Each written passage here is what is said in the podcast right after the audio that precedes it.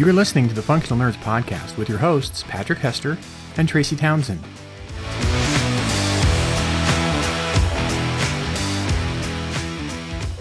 Oh, Tracy, what the hell day is it? I don't know anymore. But hey, we're here and we're recording, so that's always cool.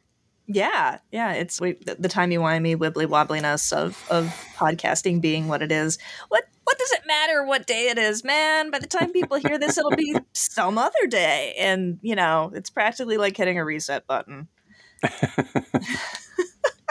Although, on the theme of timey wimey wibbly wobbliness, uh, we were actually just kind of green room chatting with our uh, guest here about things kind of coming full circle because right around the time actually that I started on the podcast. I think that this was like first first podcasting thing for our guest and first podcast hosting thing for me. We had Ryan Van Loan on for the launch of his trilogy, which began with The Sin and the Steel, and then we had him on about a year later, give or take, for the second book. He knows Justice all this because I keep tagging him. I keep tagging him on the Twitter posts. You do, yeah. Like it's like it's like the ex who won't quite you know, lose your contact info, I guess. But now we've got the third book in the trilogy, The Memory in the Blood. Ryan, are you exhausted? Are you tired of us? Like what's going on?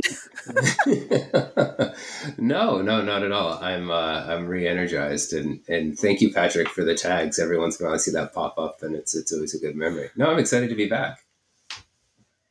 So, okay, have to ask the question because uh, this is something that I have not yet done myself as a writer, and so I'm I'm always interested in where writers land in the course of the process, but completing a series, like what is the sort of emotional journey that you're on getting there and then now and and we are July 12th is is when the book hits the world, but it has been out of your hands in a sense for a while now. Yeah, yeah. So I wrote this actually the summer of lockdown. So summer of 2020 which you know I think if we all can cast our memory back into the decades before when 2020 was, you know that was that was just a really rough summer I think for everyone. Um, I work in healthcare in my day job, and so we were putting in some pretty crazy hours trying to stand up things to go virtual, which you know dragging healthcare into the 21st century. You know, had the you know, my debut was coming out in July I was editing book two with my editor, and then I owed book three by the end of the summer. So it was a whole thing. But um, I think I talked about this maybe in the first podcast we did together. But you know, writing is kind of my um, kind of my zen time and uh, mm. kind of therapy for me. So actually, although I thought it was going to be difficult, it was a, a lot of fun. It helped me get through that summer. I actually ended up turning it in about three weeks ahead of schedule, just because it, it came together so fast. Um, every writer who listens fun, right? to this, every writer who listens to this, except Seanan McGuire, who also does that, now hates you. So you've you've just hit like the top of all the writer community's enemy list. Well done, well done, sir. Well, when you yeah, when you no, when you when you when you introed him and you're talking about you know. Uh, you've done something I've never done. You finished a series. I felt so fucking seen. My God, like I've never finished a series either. Shut up. Uh, I'm, I'm sorry. I mean, this isn't supposed to be about us, Patrick. This isn't about us. well, I mean, in in my defense, this is the first series I finished, and the first time I went through it. So it was. I tell you what, though, it was a lot. I don't think you know how you finish a book and you kind of have that, you know, ennui after the fact for like a week or two, where you're kind of just like wandering yeah. around in a daze. I didn't have that at first, and I thought like, oh, okay, I I missed it. Like it's good. Like I'm on to the next thing, and I'm just energized. And then like about a month later, we went to the beach. We were lucky enough. We were both working from home, and we were lucky enough to be able to get an Airbnb on the beach for a couple of weeks and just work from there because you couldn't go anywhere. It was still still kind of locked yeah. down before vaccines, and um, that's when it really hit me. I think like we were down in North Carolina, like off the waters where Blackbeard used to used to haunt those places and just walking the beach and it just like nailed me and I couldn't like write or think about writing for about two months after that. I think like it just finally just sunk in and it wasn't a bad feeling, but it was definitely like a wow, okay, I did that. What's next? I don't know what's next. Yeah. And uh, yeah. and so that was a whole thing. So I, I do want to hear about what's next, but I don't want to sort of preempt the the whole thing that brings us here. But uh, it is enormously difficult to figure out how do we how do we Patrick, how do we do this? You're so much you're so much more experienced than I am. How do we get Ryan Van Loan, this articulate, wonderful gentleman, to talk about the third book in a trilogy without asking him to spoil all his damn work? How do we do I, I this? have I, I have told this story before. Uh, you know, it's it's funny because I, I look at Gail Carriger. Yeah. So Gail Carriger has written a ton of books, and she will go and she will do the book tours, and she's in the Barnes and Nobles and the tattered covers and the Powells and you name it and she walks in and she's like, "Yeah, I'm doing a reading, and I'm going to talk about this book, and you know, this is a tr- this is the sequel to X Y Z. Uh, at this point, X Y Z has been out. I'm going to spoil stuff. Sorry, Mhm. Yeah. but yeah. you know, if you're here to buy the fifth book in the series, I'm spoiling books one through four because I have to to talk about it. So like, it's just you just have to do it. You, like like you can mitigate it as much as you want, but Mhm, yeah. I mean, the reality is, you know, folks, this is the third book. Uh, we have we have tried to get you to buy book one. We've tried to get you to buy book two. Now book three's out. Hopefully, you've bought book one and book two and read them. If not, hey, Or, Ryan's going to know- talk about book three. Yeah. Yeah. Mm. I think that's fair. Yeah. This is your punishment. You need to eat Yeah. your peas now. Sit down. Yeah. Listen- so listen listen, up, Dad. Joe. It Listen up, true. Smelly Joe. You should have bought book one and two when we told you to. Well, and and you know, I can't talk about book three without giving away like the major spoiler Yeah. for the end of book two, which you know. So I guess if you're listening to this and you you want to read this, I would suggest pausing. Skip like like yeah, skip like 90 seconds to 2 minutes ahead. Yeah. yeah, No. yeah. I would I would totally do that. Yeah. Yeah, no. So, so you know, if, if you're not familiar with the series, uh, it's about a young woman named Sambukinya Bakalhura. She's the first private investigator in her world, and her and her partner in crime solving, Eld, uh, kick off the series getting blackmailed by the world's largest largest trading company. But what they don't realize is Buc kind of reverse engineered this so that she could flip the tables on them. She has this grand scheme to upend her corrupt society. She grew up on the streets. Um, she you know she's seen how bad things are and she realizes as she learns to read and then she turns into an autodidact that just consumes whole libraries that the world's really being controlled by these two warring factions of gods uh, the dead gods and the new goddess called Ciris. and so book one is kind of her getting power and book two is she has a position on the board of this trading company she thinks now great i can go ahead and start pulling the strings uh, and then, you know, chaos kind of ensues. Uh, she discovers that, uh, you know, power is a, uh, in her words, a conniving bitch and uh, really messes with her and kind of throws her into confusion. And then throughout the series, it really is the story of this woman who thinks she can do it all on her own, realizing in book two that she does need her partner, Eld, to help her out. He's not just, you know, an amazing swordsman, but he's actually a friend, and she didn't realize that she needed friends.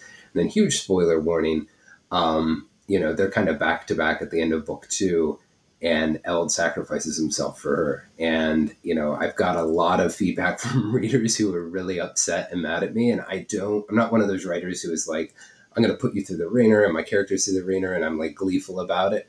Um, Mm. You know, I, I'm not that way at all. Like it was, it was really emotionally impactful for me to write that. But I also feel like, you know, people get to make those kind of decisions. And you know we see it in real life and i think we should see it on the page and eld knew what he was doing. And so in book three at the beginning you know Buc is kind of trying to pick up the pieces. Um, she's has more power than she ever had before. She finally realizes that power corrupts and she needs to be careful. But she's also starting to realize she can't do this by herself and her best friend is now dead and gone. And she's torn between getting revenge on on the megalomaniac who killed him and you know finishing her job which is destroy the gods give her society a chance to, to build from the ground up. And so that's kind of the, the the background story of it. But i mean there's a ton of adventure in here. It's very fast paced there's a lot of heart. It's a lot of fun. There's you know sea adventures. There's hidden libraries there's mage battles there's all sorts of stuff going on all the bells and whistles and it builds up to a huge kind of firework display of a, of a third act that was a ton of fun to write um, from the the earlier reviews i think it's going to be a ton of fun to read but that's where we're at with the memory in the blood it's kind of Buc with her back against the wall alone trying to figure out what she does next Dun, dun, dun. Well, you know, it kind of um, thinking about going back to what you said before about not being the sort of writer who likes to like I, I will now I will drink my readers' tears and like I'm going to put you through the ringer. I've always found that to be like a very weird move, and I I don't know. Um, God, this is going to sound like such an old lady thing to say, but fine, old lady time. Um, like I don't know if it's like a generational move because it does seem like comparatively younger writers, um, like writers who are in their their 30s and their 20s and so on, many of whom kind of cut their teeth learning the ropes of how to structure story and and do characterization and compelling dialogue and whatnot. Um, like through writing fan fiction and communities of their own friends who had sort of like mutual loves of certain tropes and stuff like that. And that as a subset community seems to like really reward the idea of like biggest feels possible, like make me drink the tragedy. Um, and I've always found that to be a little weird, and maybe it just means that I'm um, kind of a pansy when it comes to these sorts of things. But I don't like hurting my characters, although I do it. Um, and I don't like hurting my reader, although also do it. Um, and like, I guess I would be in a position similar to yours if if readers reached out to me with sort of like, ah, why did you do this? Like, I'm I'm I, on the burning I, coals of the agony that you have laid. Yeah. So, so you think younger writers do that? I don't know. I mean, that, that, that is an impression I get, and it's informed in part because um, working with my students, a lot of them talk to me pretty openly about what they do and don't like in writing. And there is a huge subset of students who are like, make me hurt is the thing that they want. And I'm like, really? Well, okay. Weird hill to die on, but yeah like there's a there's a tremendous subset of like late teenage aged early 20s readers anyway some of whom are also writers who come from the school of i will drinks the agony yeah well there's there's there's this whole BookTok kind of subsection where you know people have kind of these public emotional reactions to books like you know like weeping and things like that and yeah. honestly, like I, I'll admit I don't quite get it, um, but I know that a lot of folks their age totally get it and they find it really therapeutic. Yeah. So, so that's cool. But I mean, I, I, I, I, so I know exactly what you're talking about, Tracy. But at the yeah. same time, like I'm remembering growing up listening to, I say growing up, but I mean like I was in my 20s, but like to Jim Butcher, like gleefully hackle about like how you know Harry Dresden oh, sure. is really getting put through the ringer. So I mean, I think there's always been that subset, and I mean, everybody's totally different. It's just. I, we, I mean, I'm like, oh, I'm too oh, much. We may have raised them this way, so to speak. I, going back to your Jim Butcher observation, change, changes destroyed me. Changes, I, I, the, oh my god, changes was was brutal. But I don't think Butcher is alone. Like I think, and and I would not necessarily put Butcher in the young author category at this point. Yeah, no, no I think it's totally um, fair. Yeah. But I remember having conversations with Tad Elliott, uh, or Tad Elliott, Kate Elliott, and Tad Williams uh, about weird, these things because like, yeah, I know chimera you just made there. Did, yeah, interesting. I yeah. did the I did the Big Bang Theory where I meant to say like to high and hello, and, I, and, it ended up high low. Yeah. Um, but uh, I, I, remember having a conversation with them because their books were the uh, some of the first that I had read where I was getting so angry at the decisions that the characters were making that were so bad for them and for everybody else. And I went to like I'm like, why did you do this? This is terrible. I was so angry, and they're just like,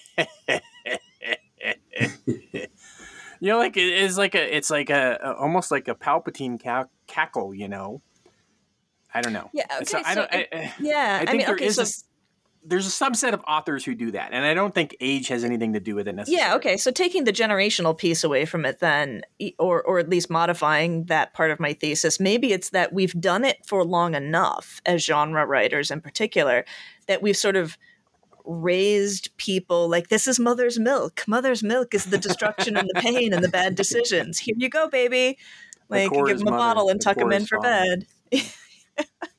I don't know. Um, but it is kind of wild. And uh, there is, I think, also something deeply satisfying about seeing a character, whether it's caused by that sort of like deeply personal pain or just like the crazy odds arrayed against them or whatever, but that back against the wall stuff that you're talking about, Ryan. I think there's something really satisfying about seeing a character in that position, either because of how we imprint on them with a sort of like, yes, yes, I too have felt this way, or a sort of, I cannot begin to imagine what it would be like to feel this way. How could you possibly deal with this, overcome this, fight your way out of it? I think it's yeah. brave on your part, Ryan. I really do. Mm-hmm. To kill well, to kill I mean, a main character is huge. Yeah.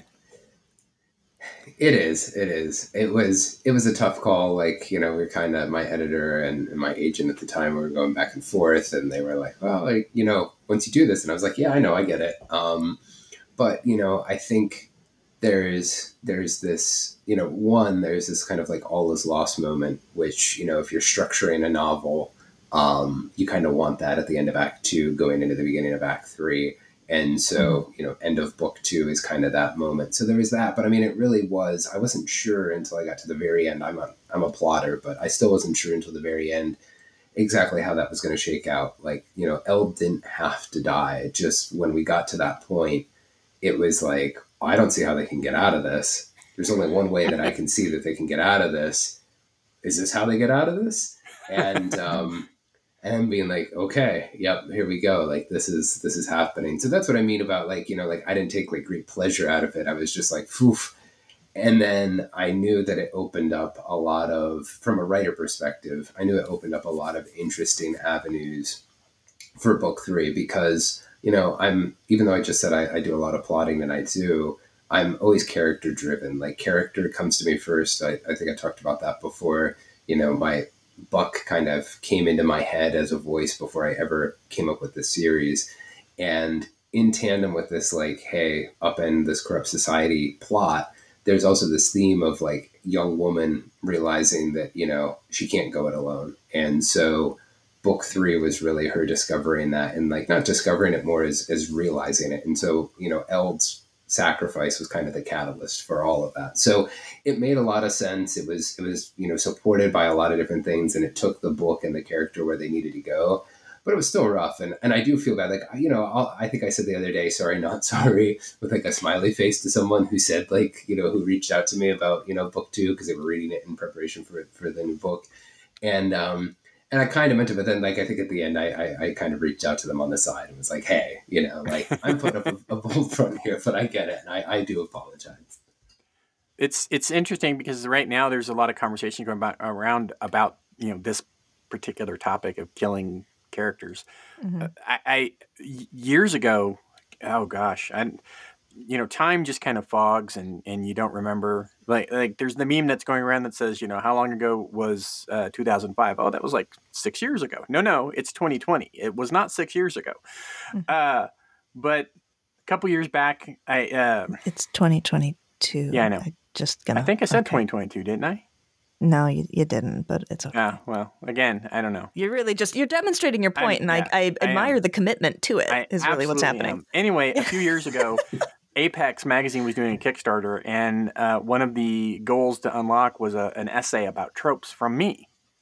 And so I ended up having to write a tropes essay because they did hit the the milestone, and I ended up writing this thing. But one of one of the tropes, really, in in lots of fiction, is introducing new side characters just so we can kill them you know you see it in television shows all the time. You've got your established cast and then suddenly the old friend that you've never ever heard of in 22 seasons is there.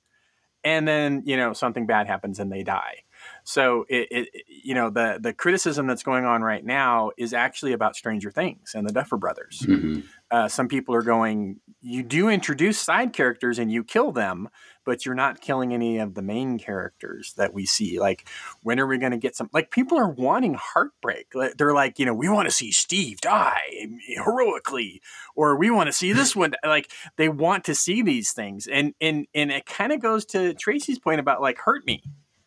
Like some people yeah. are going to hurt me, like kill a character that I love. So uh, number one, I think it's I think it's huge when you don't introduce a character specifically to kill them and when you do totally. make that that really difficult decision of in order to move this story forward, in order to have this character grow and evolve and have to mm. kind of go through something, I'm going to have to kill this other character that's been around for a while. Mm-hmm. That's huge. Yeah. It is huge. I mean, and I'll just say, you know, for Stranger Things, it totally ruined the last episode, my enjoyment of it, because I was worried that they were going to kill Steve, because Steve's my favorite character on there. And he's my favorite because there's nothing special about him. Like, he has no powers, he's not super smart. The only thing Steve does is he shows up. And he shows yeah. up time and time and time again. And I think that's like such an awesome character, you know, trait to have. And, and he gets uh, the so, shit kicked out of him. He does, he does, and yet he's really he's does. always there. And yeah. um, I just think yeah. it's so wholesome. And like you know, I'm not like you know, if you've read my books, you know that there's tons of swears and violence and stuff like that. So it's not like I'm like over here holding down the, the wholesome, wholesome side of the genre but I do think, you know, especially in an age where there's just so much, you know, nihilism and, and just skepticism of, of our society, having a character like that is awesome. So it totally ruined it for me that they were talking about like, oh, this is our Game of Thrones season, which it really wasn't. Spoilers. Um, and yeah, and then yeah, they just introduced some side characters and killed them off. And like, you know, I think they had their like, you know, moment of triumph. But I do agree, I, I kind of get that criticism of, you know, bringing people in from the outside because you're not going to harm that main cast. And for me, again, it's not about harming. It's just like like insulation characters. Yeah. Yeah. Yeah. I, I, you know, I, I agree with you on Steve. I, I thought in the beginning he was a dick, and he's oh, yeah. grown. I, he's I um. Grown. I remember vividly a colleague of mine at work when uh, you know the first season of Stranger Things was was done and season two was starting. Uh, and I was, I, as I always am, because I'm bad at TV. We talk about this a lot. I was finally starting Stranger Things season one, right as you know most people were were getting towards the end of watching season two, and uh, I remember talking to him over lunch once, and he mentioned offhandedly that Steve was his favorite character, and I about spit my lunch out because at that point I was maybe three or four episodes into season one and I was like, how the fuck is this guy your favorite character? But like he's he's an absolute toxic douchebag. He like he, he vandalizes, you know, the the the marquee with stuff about Nancy being a slut and all this sort of stuff. Um, like he's he's just awful. Yeah, well, yeah. but he he supervised in a managerial sort of way. Um, and yeah, and so there's there's all this stuff about him where he is he's really built to be an antagonist figure and the fact that the Duffer Brothers have been able to turn that narrative and to make it feel earned is really quite remarkable. Mm-hmm. And going back to your point as well, Ryan, the idea that like, and they're doing it with a guy where there is nothing special. He doesn't hold like the secret mystical key to a thing. He's the not part of the smarter. original. He's not part of an original group of friends. Yeah. There's no sense of like earned loyalty to him as a person. In fact, if anything, he has to earn his way into the group because everybody knows he's been a douche. Um, and so it's this really remarkable arc that they've managed to build around a character who all the architecture was against him from the start. And in totally. I don't know how far into the series you are, Tracy, but in in and in I haven't started. I haven't done any of season four.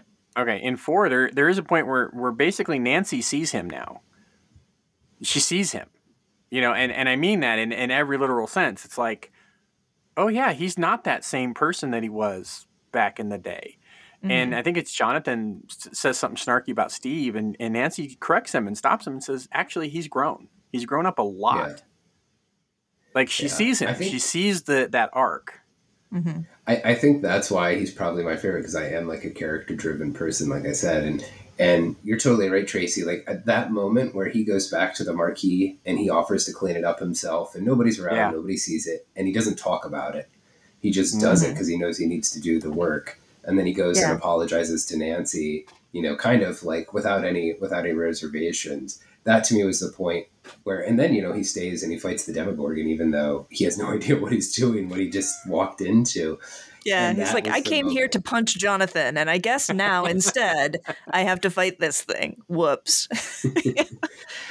yeah, yeah, no, totally. So I mean, like he's there, and he's like, "Hey, I'm sorry," and that's that's all there is, and uh, and then he stays, and that to me was the moment where I was like, "Wow!" And you don't, you know, I think the other thing is you don't see that often in fiction. You don't see a really long, kind of slow burn arc where somebody changes like that and puts in the work to do the change, mm-hmm. and so that that to me is really great. I mean, there's so many things we could talk about Stranger Things all day. There's a lot of good stuff they're doing. I have some quibbles with season four, um, but seasons one through three are just poof, chef's kiss. Yeah, I think um, going back to, I, have been thinking a lot about the tropes thing that you were talking about a minute ago, Patrick, about like the, the killing those sort of like insulation characters, as like secondary characters who show up to kind of demonstrate emotional investment and now Red stab. Right. Um, so we got there's this narrative that keeps getting pushed back and forth in genre a lot, um, in particular, and I think it has its roots in people like George R. R. Martin and whatnot.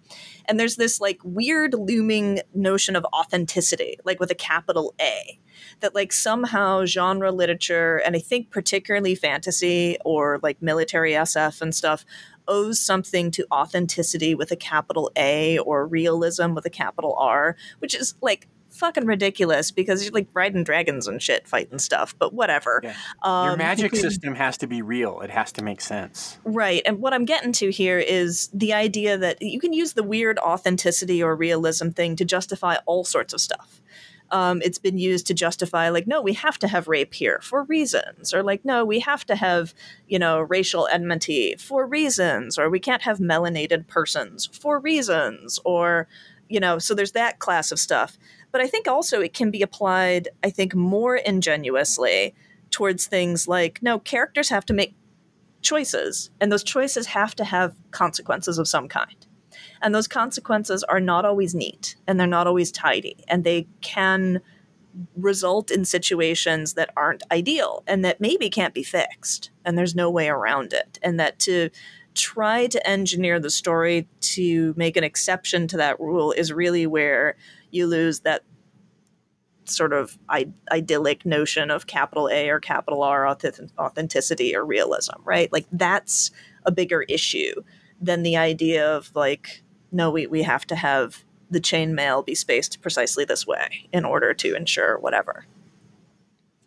I, you know, I think I, I, totally understand what you're saying. And I think it really comes down to what story are you trying to tell at the beginning, and then how true are you to that promise to the reader all the way through. Like, you know, George R. R. Martin in the first book, uh, Game of Thrones, he he tells us what kind of world it's in, and he stays true to it to the very end. When very old spoiler, you know, Ned Stark loses his head. Um, and in that moment, you know, kind of officially kicks off the the next several years of grim dark fantasy, which I think a lot of folks misunderstood what was going on in that first book and took it to different areas. But that's a whole other podcast. Um, but you know, I think I think like Stranger Things and why I said it, I wasn't really happy going into that last episode is they're telling a different kind of story. Like things, bad things do happen. You know, side characters do die but at the end, it's this hey, the power of a core group of people who individually are kind of nerds and outcasts, but together form a greater whole, being able to, to win and triumph in the end. And that's why I was really worried going into the last one because I was like, you know, if you kill a bunch of these people just to kill a bunch of these people, like that's not the story I signed up for. Like I didn't stay here for four seasons to watch that yeah, story yeah. play out. And, and it, yeah. And I don't want to spoil anything now that I know you didn't see it, Tracy. But like, it doesn't totally happen. Like, they, they do stay mostly true to what they were. But just the fact that in the lead up to that, all the signaling was that they weren't going to, like, really was a buzzkill for me going into that final episode. Well, I think, yeah. And go. I, I, I, do want to throw one thing out yeah. first, Tracy. Yeah. Uh, you, you talked about the, the death of Ned Stark starting a grim dark fantasy thing. It also started a bunch of really great memes about how Sean Bean always yes dies. His characters always die. Mm. And there was a great promo for he was doing a show for TNT about um, uh, undercover police work or something like that. And in the promo, you know, they're pitching him the idea, and he's like, okay. And then, you know, in the first episode, I die. And they're like, no, no, no, this is like a series. You're going to be in the whole series. And he's like, okay, at which point does my character die? And I'm like, no, no, you know, you're you're you're going to be in the whole series. It's you're the main character in the series. And he's like, I don't understand. When when do I die? And it was just it just became a meme. So anyway, yeah, yeah. You know, yeah. have to have to interject the levity there because we're getting a little heavy. But go ahead, Tracy. You you had something you were gonna. no, I was gonna drag it back down again. Um, no, yeah, I think that the complaint about you only ever kill these sort of um, more emotionally disposable secondary characters. Why don't you kill any of the central characters? Kind of complaint. I do wonder if people know what they, they really understand what they're asking for when they make that complaint because it goes back to what you were talking about with the idea of this is this is what the show understands itself to be and has been from the beginning. Like do you on a certain level kind of cut the legs out from the thesis of your series? If you're like and now um, you just put names up on a dartboard and start chucking darts at them and go like we're going to kill these three main nerd characters because it would really hit people in the fields. Mm-hmm. um, you know like would at a certain point, are you still equipped to be the story you set out to be, even with the idea that the world is bad or is being infiltrated by bad things that bad people want to see happen? Um, do you still get the other half of that narrative? But if good people who believe in each other and in themselves stand up to it, we might still have a chance. Does that continue to mean anything if you're like, but the fans want us to make them cry more? And so I, at a certain point, I think you have to trust storytellers to just know their story. And I do wonder sometimes if that like super permeable barrier between storytellers and their audiences that we have now tempts people or scares people too much into kind of yielding to the tides of the audience. I, I'm wondering if all the people who write these stories now uh, can tie it all back to and, and blaming it on Stan Lee and Marvel oh. Comics. Okay. Uh, like the idea of like back, all deaths are undoable by ways no, of no, multiverse. No, no. There was one death that wasn't undoable. No, there was one. There was a huge death in in Spider Man back in the day. The day Gwen Stacy died. Mm. No one saw that coming. No one saw yeah. that coming. and you and and I mean they kept her dead for a really really long time. It wasn't it wasn't I want to say it wasn't until the 80s or 90s that they they toyed with you know clone of Gwen Stacy and oh Gwen Stacy was in an alternate unit and like they started doing but I mean for a good 30 ish years or more you had that impact of Gwen Stacy uh, mm. who you know Peter Parker's girlfriend uh, they're in love everything's great but her dad doesn't like him and he's Spider Man and blah blah blah blah blah and then you know was it uh, was it Norman Osborn? Was the Green Goblin? Finds yeah. out who he is and, and who Gwen is and yeah. boom found a fridge you know, girlfriend. I, yeah I mean if you look at if you look at especially the filmmakers and, and those kinds of creatives today I would be willing to bet you that all of those people were influenced by stuff like that happening. Could be. Could be So you have a new puppy. Let's talk about your puppy. this is this is a good puppy time. time. Uh, wait a minute, wait a minute. You didn't just introduce the puppy just to mess with us later, did you? Oh no! Don't kill the dog. There's no killing of the dog here. It's not that kind of podcast. no, it's not. It is not. It's the Mad um, Magazine um, cover podcast. No, you, you can't kill a dog unless you're like Darth Vader, or the evil overlord. That's the that's the only way. Um, yeah, no. So we, we got a we got a new dog. Uh, his name's Remus. Um, he is a eight month old boxer pitty mix. Um, we had so we used to have two dogs. We had two dogs for a long time. Um, our boxer, unfortunately, you know, he just he was fourteen and uh, he passed away last summer. So um, we had a we have a pitty a rescue pitty. Uh, we've had her since she was eighteen months old, and she's ten now, but still acts like she's two. And so you know, we gave her some time to be the only dog for a while, but uh, we really wanted to get another one. Wanted to get a younger dog to keep her young, and um, this uh, this place actually right over the hill from us just happened to they're um, they're actually a veteran rescue place, and uh, happened to get this this boxer mix in. We went and checked him out, and uh, actually just a few days ago, and he's the sweetest dog, like totally chill leans against you. I mean, tons of puppy energy, but like not a mean bone in his body, just very, very happy go lucky. And we came back the next day and got him. And so he's been here for 24 hours. And um, our, uh, our pity Xena, she's kind of like, Who are you? I guess I'm okay with you. Like they get along, but she's just kind of like, I'm going to ignore you for a little while. You got too much energy. And he's yeah, just like yeah. running over to her and just all happy, like, Hey, who are you? Let's be friends. So it's uh, it's still new, but it's it, has been a lot of fun. I'm glad I'm glad we picked him up, and you know I don't have anything against people buying you know puppies. Uh, our, our boxer we we bought. Um, but having rescued a couple of dogs, it's just it's really rewarding and it's a lot of fun to see this dog like get a home for the first time and be really appreciative of that. And so, yeah, yeah. so big big playful puppy in the life now. And That's did you guys name name him Remus, or is that did that come from the rescue? No, so we named him his his his rescue name was Meatball, and um, oh my god, because he's a bit That's amazing. he's a bit of a goof, and uh, I was like, you know, I'm I'd like to say that I'm like that kind of goof myself, but I'm a little too serious to, to have a dog you, named You just had to pause and say, like, could I see myself shouting across the dog part, "Meatball, come here, Meatball"? that's that's exactly what my dad said. He's like, "Oh man, if he ever got lost, could you just imagine running through like the neighborhood screaming meatball at the top meatball. of your lungs?" And I was like, "Yeah, no." So um, so so we renamed him Remus uh, for a couple of reasons, and uh, I'm not even sure honestly if Meatball was his name because this rescue got him from another rescue down in San Antonio. They kind of have a deal where they bring up dogs from the south up to yeah, adopt yeah. them out and uh, he seems to be picking up on it pretty quickly. Treats definitely help, but uh, yeah, mm-hmm. that's his name. Yeah, I, yeah. I, I, can't prove it, but I think that the rescues give them cute names. Because, as an example, Shadow, who passed earlier this year, my cat of 20 odd years or more, uh, was Snowball. So he's a black what? cat. Yeah, they had him as Snowball in the in the. Uh, in That's the just false advertising. Yeah, and I was yeah. like, nah, no, that ain't that ain't sticking. I never, I never once called him that. I hardly ever called him Shadow either. But anyway. Yeah. yeah.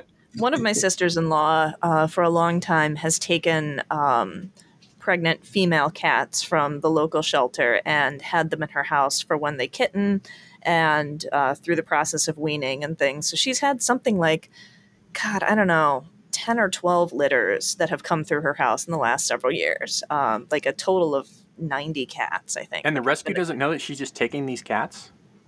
Uh, no, maybe they, they give them to her. It's a whole thing, and like she's she's considering a temporary retirement from from kitten homing and things because it's just it's a lot. Um, they're very messy and stinky, and you know it's a whole lot of work but she knows from experience that um, in general she isn't allowed to name the kittens. There's like a plan for what names need to be used uh, and apparently the way that it works and it could be different from rescue to rescue is like they have um, an alphabet that they move through. And it's kind of like how you name hurricanes, I guess, if you're like in the National Weather Service. But there's like a, a, a, sequence in the alphabet that they move through. And they've got a pre generated list of names, male and female. And you just start applying those names based on the order of intake for animals, or if it's the case of like litters of puppies and kittens, the order of birth. Um, if the, if it's a litter of puppies and kittens, they have subsets of names that are like themed because they seem to find homes faster. If it's like here's the the candy yeah. ones, we've got Snickers and it's Kit marketing. Kat and this it's and that. Marketing, yeah. right? Yeah, it's totally a marketing move. Um, and she was quite delighted because this most recent litter of kittens that she homed they finally were like, we trust you to do names. And so she ended up being able to name all of them and thought that that was, that was sort of fun. Laura, uh, she, Laura Resnick yeah. does that. Laura Resnick does that. She she fosters uh, cats for the local rescue. Mm-hmm. And yeah. nurses them back to health if they're sick, if they're yeah. having babies. She takes care of the babies. She does all that stuff. It's good, cool. It's it's that's a calling in my opinion. Mm-hmm. It is. That's it is because I couldn't do it. I would end up keeping them all, and it would. Yeah. Right. Exactly. Really quickly. Same. Big yeah. same. Oh, look, the rescue's calling me. Uh, decline. Uh, delete. yeah, I'm just gonna. I'm, I'm gonna, I'm gonna keep straight to voicemail that one. um, yeah, I, I would probably have a big problem with letting go too. Uh, I also know like no one who has ever kept the rescue's name for a pet. No. Um, like I have two dogs, both of whom were rescues, and a cat, also a rescue at, at present. And uh, the the first dog, who we call Little John, his name was Gable and we were like, "What? That's mm. that's just a no. That's a huge no. That's not going to work." And uh, the other dog, who we call Gwen, she was Kiki, which was an even bigger no. Like it was K I K I. Um, in fact, it was such a no that even the the rescue agency itself, when they brought her out to us on the lead, so she could meet our other dog, Little John, and see if they got along. And we kind of, when we adopted our second dog, we brought Little John with us, and we kind of let him choose. So we just like bring out every dog. It seems like a reasonable match, and we'll let him choose his roommate. Um, and they were like, We're so sorry. Her name is Kiki. It was just the next one on the list. You can call her anything you want. and so then out she comes. And Hobbs uh, used to be Hunter, um, which, you know, although it's accurate because he's a pretty good mouser, uh, didn't work for me on a number of levels because every little white boy in my sons and daughters' classes is Hunter. It's like the attendance roster must be like here's Corwin and here's Deirdre and here's 8,000 hunters. Everyone is hunter now. So I don't know what was happening between 10 and 15 years ago when people were having their babies, but like, wow. so many seen, hunters. You should have seen all the kids in Tennessee named Peyton. Oh, yeah. Oh, God. Yeah. uh, so, so before we get off the subject of dogs, I have to ask is Little John a little dog or a big dog? That is a wonderfully non Euclidean question, and the answer is yes. He is a uh, basset hound mix who weighs 70 pounds. So on one hound, uh, no, one hound, one hand, he's very big because he's a 70 pound dog. On the other hand, he comes up below your knee. But mm-hmm. because he's a basset hound mix, he's very long. So when he was younger, he's he's like 14 now, so he can't do this anymore. Uh, when he was younger and his back legs were stronger, he would stand up on his hind legs and he would put his paws on my six foot tall husband's shoulders.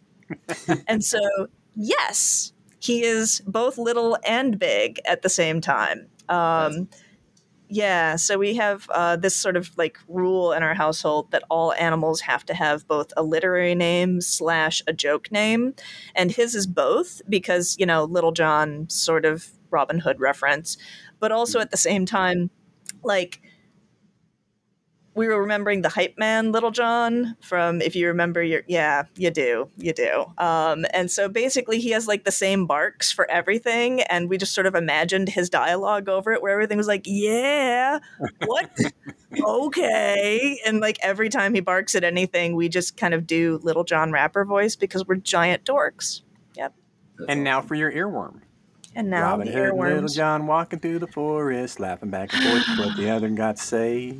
Why you gotta be like this? Why, man? Why you gotta be like this? Uh, I think we need to give Ryan his, his, chance to do a pick of the week and escape. like he needs, he needs the exit hatch. Picks of the week. All right, so Patrick, see if you can earn back from from your bad behavior. What's your pick of the week? Uh, have you guys seen John Wick? I saw the first one. So you haven't seen the third one. No, I have not seen John Wick 47 or any of the The others. third one was really cool because uh, uh, of the dogs, I thought. They had the trained mm. dogs that would fight and do stuff. Anyway, so there's a show on FX now called The Old Man. Mm, okay. And it's also on Hulu. And this is Jeff Bridges. So this is the Big Lebowski, right? And yeah. he's he's playing this this veteran of the uh, the Afghan wars. Essentially, he was like a CIA guy in Afghanistan during the Russian invasion and occupation of Afghanistan. And, so we're talking like the 80s, not yeah, not and now early, early now he's an yeah. old man, you mm-hmm. know, living in America, and he's got two dogs, and uh, apparently he did some stuff, and so when they come after him, uh, you know he's got skills and he's trained these dogs. I mean, it's, it's really cool. It's like it's like when the first time you see these two these two gorgeous dogs and he you know they just follow him around. They're very loving and everything. And then someone tries to do something and he says something and those dogs are like woo, and they go after him. I'm like holy shit, it's John Wick. You know, so this is a this is a very intense show. Uh, it's very spy versus spy. It's uh, he's an old man now uh, his wife is gone. She passed away. His daughter is out somewhere. They both have assumed names and identities and stuff for their own protection. Uh, there's lots of people who are after them. Uh, and stuff just happens from there. And he's kind of on the run now with these two dogs. And then he meets uh, a woman and he has a connection with her, but then the guys are still coming after him. And it's just, it's really, really intense. It's a good show. Uh, as of this recording, I want to say the whole thing hasn't dropped yet. By the time this goes out, the whole thing might be dropped on Hulu and you can just go mm-hmm. watch the whole thing. Uh, but it's if anything really happens Jeff to these Bridges, dogs, I'm out. Just like they're not allowed to hurt the dogs. Those dogs are fairly fucking awesome. Okay, all right. So Just, far, they're they're they're making it through every episode. Right. So and yeah. they're doing okay. they're badasses too. Mm, uh, but Jeff Bridges, he just plays that old man part so well at this point. Like mm-hmm. you know, I remember him in True Grit. Like he did such a fantastic oh, yeah. job in True Grit, and you know he's he's still he's still that old man. you know, it's just it's like perfect casting. I don't know. Anyway, uh, it's, All right. it's it's a pretty good cool. show. Go cool. go check it out. Ryan, how about you? Well, so I guess I'll keep it with the. Um, I had a couple in mind, but I'll keep it with the uh, the creature theme that we have going on here. Um, so, and I'm going to take it in a different direction. Uh, a very calming, soothing uh, watch, which is this uh, show. It's a British show. Um, it's available on PBS, and you can stream it. And you can totally donate to PBS for like five bucks or ten bucks or something. Watch everything you want to watch, and then you know kill it at that point. Uh, but you can also support local programming. So anyway, with my PBS plug aside, it's called All Creatures Great and Small. Um, it's a show that takes place in between World War One and World War Two in kind of the uh, the English countryside, and it's about a young Scottish guy um, who uh, becomes a vet, can't find work anywhere. Uh, you know, it's kind of like right around that Depression era, and finally finds this little village, you know, outside of Scotland in England, very much duck out of water because he comes from the city as well, and it's a rural area. And the vet is kind of this crotchety older dude and it's a very nice cast. There's um, a lot of uh, strong uh, women actors in it as well, so there's there's something for everyone there. It's one of those shows like you know similar to Downton Abbey, but without the rape, thankfully. Um, that uh, that you can watch knowing that like it's good people trying to do good things, and they encounter issues and problems that aren't life and death, although sometimes they are because it's a it's a veterinary show. Um, but uh, it's it's all around good stuff. And there's two seasons out now. They're making the third one that I think is supposed to come up this fall. Yeah. Very cool. Nice. So I like that uh, you can watch it on PBS and you don't have to get BritBox. Yeah. Totally. Yeah. That is cool. One less streaming service to have to. Mm-hmm. well, we've already we've had the streaming service conversation many times, and it's only getting worse. Yeah, no kidding. Um, so for me, if I'm thinking in terms of if you if your appetite is whetted for secondary world epic fantasy vibes uh, with action and adventure and things like that, and it's it's making you want to run out to grab Ryan's work as well. It should. Um, you may want to get that in other means too. So I'm going to recommend a game that is not new by any means. This is a tabletop game that came out God, probably about 13 years ago or so, um, but it's still widely available. There have been a couple different editions of it. It's got some nice expansions, uh, and it's pretty easy to pick up with some solid mechanics. It's called Lords of Waterdeep, and those of you who know your Dungeons and Dragons stuff will recognize Waterdeep from the Forgotten Realms. Basic idea is and Shay Townsend, we've been getting Deirdre into worker placement games because once she understands how worker placement works, there's a whole other field of stuff she can start playing that she hasn't done before. And so we we've been doing a few worker placements with her, and Lords of Waterdeep has become one of her favorites. Uh, basic idea behind it. Yep. Sorry, which what? I have that game. Yeah, yeah. Basic idea behind it is you have a character that represents a, a uh, leader of a faction that is in Waterdeep. You might be the Harpers, you might be the Silver Stars, uh, you could be the Zhentarim, you could be any number of things. It's sort of abstracted out to some extent, but basically you've got a map of Waterdeep, you've got a bunch of agents who you place different places to get you different sorts of resources so you can fulfill different types of quests, many of which are secret missions to undermine other factions in various ways if all of this sounds way too Forgotten Realms and D&D to you, don't worry about it. You actually don't need to understand anything about Dungeons and Dragons or know anything about Forgotten Realms to play Lords of Waterdeep, but it has some nice flavor text elements that are kind of winks to people who are into that sort of stuff. Mm-hmm. So if you're looking for a solid um, plays in about 45 minutes to an hour worker placement game, that's got some solid expansions, teaches really easily, um, and is really forgiving based on the number of players you have and players' levels of experience. Uh, you should check out Lords of Waterdeep. It's a good game. Yeah. All right, so we have made it, folks. Let's uh, let's make sure that folks know where to find you and all of your cool stuff, and the inevitable barrage of puppy pictures and updates. yeah, my, my Twitter feed has a uh, very heavy puppy count right now, and probably will for the foreseeable future. Um, so yeah, you can. I'm I'm really easy to find as long as you know how to spell my name, which is R Y A N V A N L O A N. Um, that's my website, ryanvanloan.com. That's my Twitter handle at ryanvanloan. That's my Instagram handle at ryanvanloan. And for my sins, I have been getting into TikTok over the last couple of months here and have a number of videos up there. So you can also find me at Ryan Van Loan on TikTok. Nice. All right. It's been awesome having you, Ryan. Thanks. Yeah, thank you all. This has been great. Well, time, probably past time, for a new bumper. If you liked this episode, thanks. we liked making it for you. There's lots of ways you can support us moving forward if you did like this episode. You could give us a review at Apple or Google Podcasts, on Stitcher, Spotify, etc. There's lots of places out there. Wherever you listen to this podcast would be a great spot to go. Give us a couple stars, write a little review, tell folks how great we are. It would help. You could follow us on Twitter. Our account there is at FN underscore podcast. If you do that, please help us boost the signal by retweeting our stuff.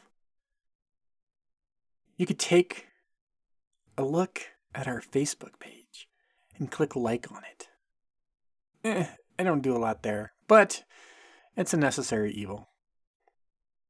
You could back us over at patreon.com slash functional nerds and throw a couple bucks our way each month you could tell your friends about us and turn them onto the show. Any or all of that would be awesome. And I would really appreciate it, Todd. Now that this episode is over, you can also consider checking out our friends over at Beyond the Trope.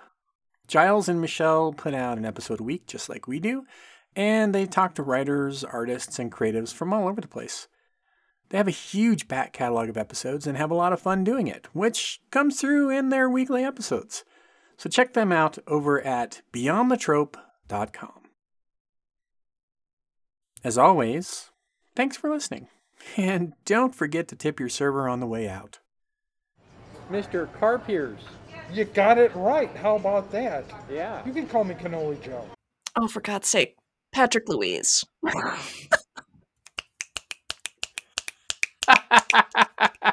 okay. That's probably a good enough signal. the whiz bang and the gosh wow and the sense of wonder stuff. I'm so excited.